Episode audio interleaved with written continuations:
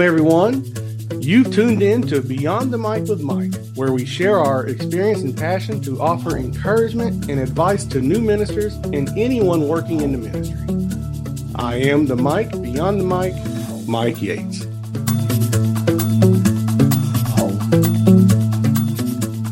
Today's episode is titled, How Do We Do This? It's going to discuss the issue of not really knowing how to execute the assignment given to you and what to do in that particular situation. Let's get started. Today is our third episode of Beyond the Mic with Mike. I'm having a lot of fun, but it really feels like it's been a lot longer than just the third episode. I suppose that's because of all the work that has went in to not just putting in three episodes, but getting ready to even launch the first one. If you remember, episode one was my introduction, and I explained where the desire for this podcast came from.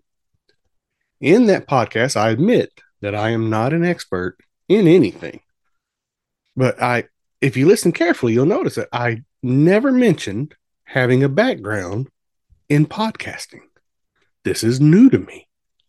Leading up to the first episode, to create awareness and interest, I created a short video and posted it on I Zoom and I posted it. And I was just trying, like I said, just trying to create awareness, trying to create interest, trying to promote. And in that video, I mentioned that I had no experience in this art form. Someone close to me watched the video and they got upset. I mean, they were ugly with me. They told me that I had no business posting any more videos until I learned what I was doing. It, it, it hurt my feelings. I mean, I don't mind criticism, I don't mind feedback, but that was ugly. They might as well put me in a corner and just beat me. I'm a victim. Pray for me. In all seriousness, what they heard was I didn't prepare at all. But here, l- let me give you the quote of what I literally said verbatim. Do you know how many articles there are about how to run a podcast? How many books? If I was to read all that, I'd be 80 before I actually started. So I read as much as I could, listened to podcasts that I respect, talked to some friends, and just decided I'm going to just jump in, sink or swim. Now that's what I literally said. Well, they took that and heard that I didn't prepare at all. I did prepare. Now I am not a proponent for winging it, so do not misunderstand what I'm saying in tonight's lesson. I believe in training, I believe in learning, but what I cannot stand even more than winging it are excuses for doing nothing and cowardice. I cannot stand a coward. I did, in fact, prepare for this podcast. I worked very hard preparing for this podcast. I just didn't have time to go to broadcasting school and learn everything that needs to be done. So I gathered as much information as I could to get started and I jumped in. Now, doing it that way, will I make mistakes? Absolutely. I've already made mistakes. You know, I'm already showing proof that I'm no Joe Rogan. I mean, you, can see the quality difference. You, you can tell that I'm winging this and and I don't mean use the word winging it, but you can tell I'm doing the best I can in my house. Uh, you've seen me shoot from hotel rooms, trying my best. But yeah, I'm I'm learning as I go, and that's what we're going to talk about today. Being handed a ministry or an opportunity, and taking charge and jumping in and not using the ignorance as an excuse to do nothing. I know how overwhelming it can feel. It can be intimidating when you look at something and say, I don't know how to do that. I will say now that I, I have never attended a Bible college. So I will admit that I am ignorant to what they do and do not teach there. I've got a lot of great friends that went and are, are still involved and I have not asked them what their curriculum is, and I don't know what their what the lifestyle is of a student there. I don't know. That's man, that must be a wonderful thing. I'm very very pro Bible college. If you have a chance to go, make it happen. I believe in Bible college. But from my experience, I don't want to say most because I don't know, but I'm going to say a lot. Let's just say a lot. It may be majority, may not be majority, but a lot of people will never have the luxury to attend a Bible college. So that means it's up to the pastors or and or elders to teach the younger ministers what to do and how to handle things. Well, there's a problem there. Even if even if the pastor is really good at teaching, really good at training, there's just so much to know. For someone like myself who is as burdened and passionate about training and mentoring, I still cannot think of everything that my staff needs to know until that moment has already passed us by. And we're like, whoop, we should have lessons learned. Okay, so here's what we should have done. Here's what we're going to do differently next time. So, what do we do? Do we just not do anything? Do we lay in wait, training and constantly preparing? Of course not, because then nothing would get done. To do, to not do something under the excuse of not knowing how is cowardly.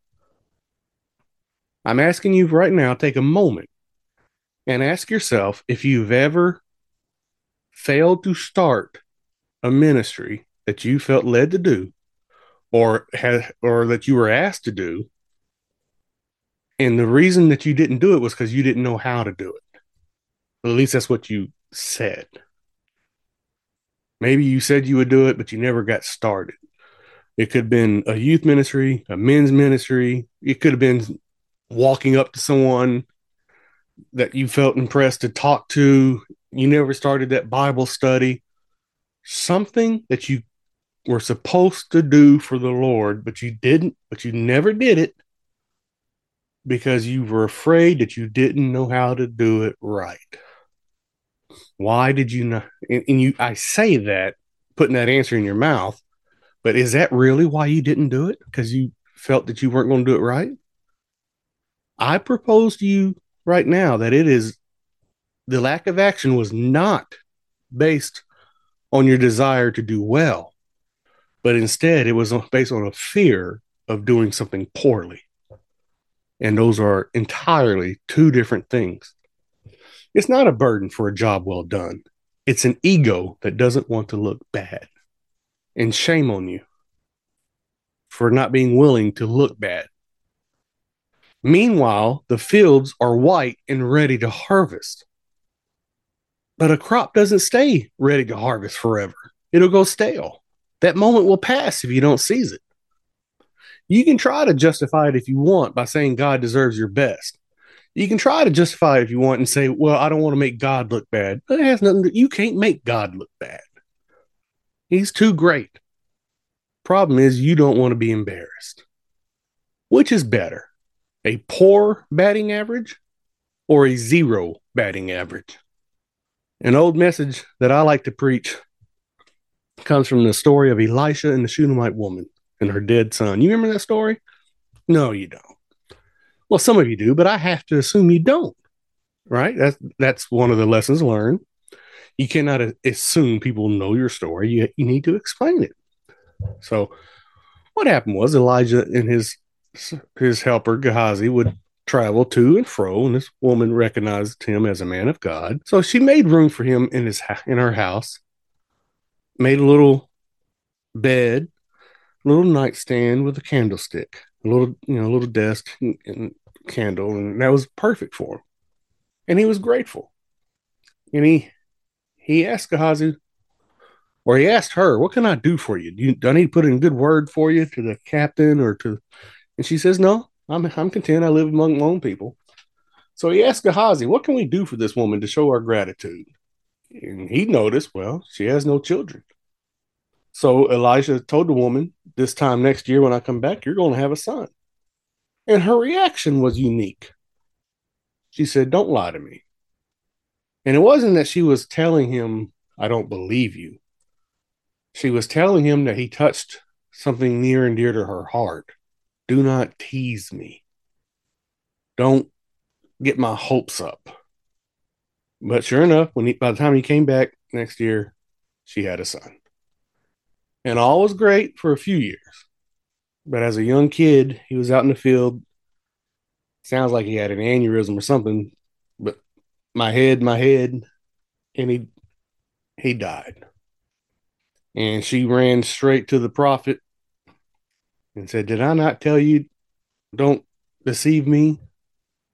Elisha was now being challenged with a dead son. What would you do in this situation? Do you know how to handle this? In today's age, 2024, we would call the morgue. We would call the cops or hospital or somebody. None of us would actually expect to be called upon to go to the woman's house. He didn't either. He sent his servant. It's obvious he didn't know what to do because his first attempt at, at helping did not work. He sent Gehazi with his staff and said, "Lay this on the boy," and and you know what? It didn't work. And then Elijah showed him showed up himself. He secluded himself with the child. He prayed. And now listen, he didn't just pray over the kid. That was not enough. What he did was he went up, laid upon the child, put his mouth upon his mouth, his eyes upon his eyes, his hands upon his hands, and he stretched himself upon the child, and the flesh of the child waxed warm. That was from 2 Kings 4 and 34. Why did he do that? He was making it up as he went. Obviously, he didn't know how to bring a kid back to life, or he would have got it right the first time. Now we could make a, a we could preach, and I've heard it preached about you know using your own staff because the staff represents your testimonies, and you know you can't just hand your staff to someone else because it's not your staff. You got you know it's not their staff. You, you got to have your own testimony. I've heard it preached about the impersonal. You know you can't send somebody else. You got to do it yourself. But all we know is he had to show up and he had to look down and say, Now what am I going to do? There may have been practical reasons why he did. Maybe he thought he could breathe life into him. Maybe he thought his body heat would connect. Maybe if he thought to put his hand on his hand, something would transfer. We don't know. It doesn't say where he got it from. He did not have a manual on resurrection.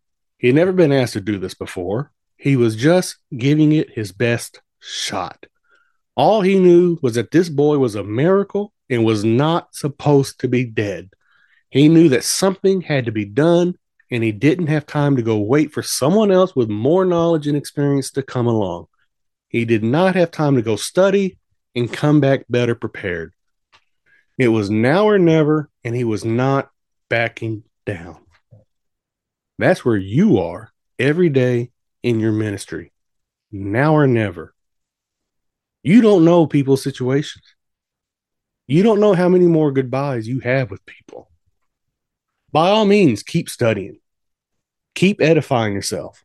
But at the same time, keep working, keep swinging, keep giving it your best shot, keep harvesting.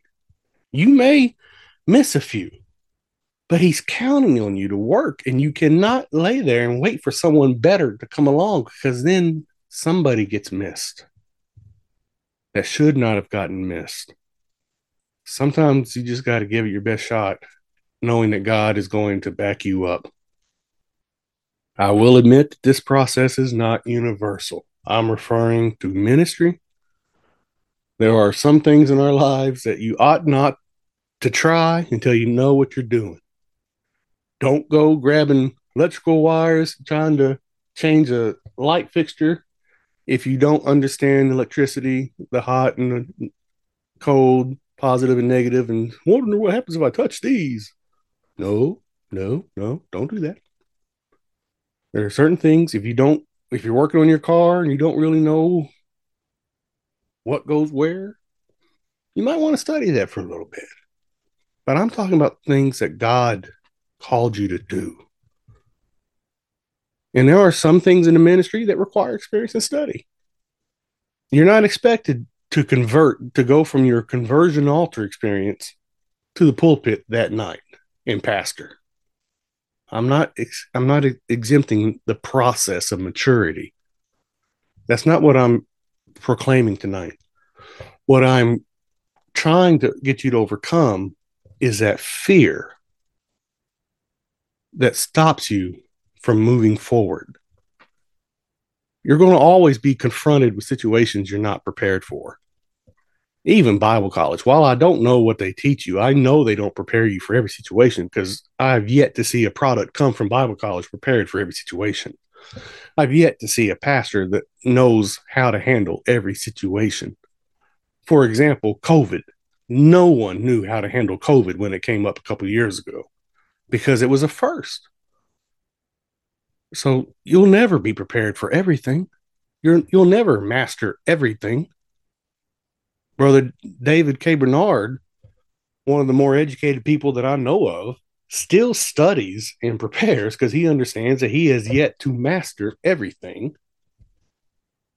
So keep studying, but keep but don't let your lack of under perfection, your lack of mastery stop you from doing something. That is cowardice. You have to be willing to look like a fool in the name of reaching a soul. You have to trust that he's with you. You have to trust that he called you. And in that process, you have to have faith that you can be used. He can use even you. To doubt that you can do it, to doubt that you can make this work is to doubt God because he's the one that chose you. He's the one that put you in that situation. Did he make a mistake? God doesn't make mistakes. You have to have faith that you can walk on water because he said you can walk on water. Now, there may be something said about people jumping off in, in, into the water when God didn't tell them to. I am talking about God called ministries. I am talking about being obedient to the Spirit here. But if God's telling you to do something, you have to do it, whether you are prepared in your own mind or not. My last point, something I referenced earlier, but I want to expound on it and close on it. You have to be willing to fail.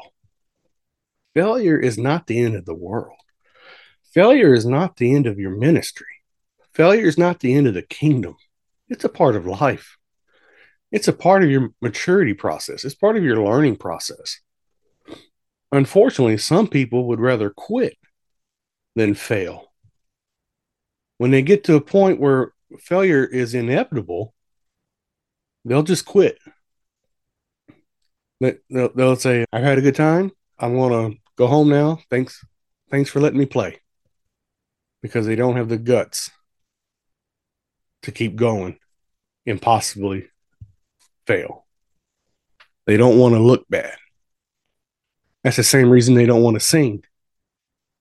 They would rather rob God of worship than be heard singing off key. In context of our lesson, don't be guilty of robbing God of a harvest because you don't want to be caught looking bad at it. It does it doesn't matter if somebody thinks you don't know what you're doing. As long as God knows you're doing what he called you to do. You'll get better at it. You'll figure it out. You can do this. We are in this together. That's what we're here for. We're here for each other. We are laborers together. I hope this helped. I hope it motivated you. Hope it encouraged you. Thanks for listening. Give us a, like, subscribe, or follow, and help help spread the word. If you know somebody that needs it, share it with them. Appreciate you. Have a good day.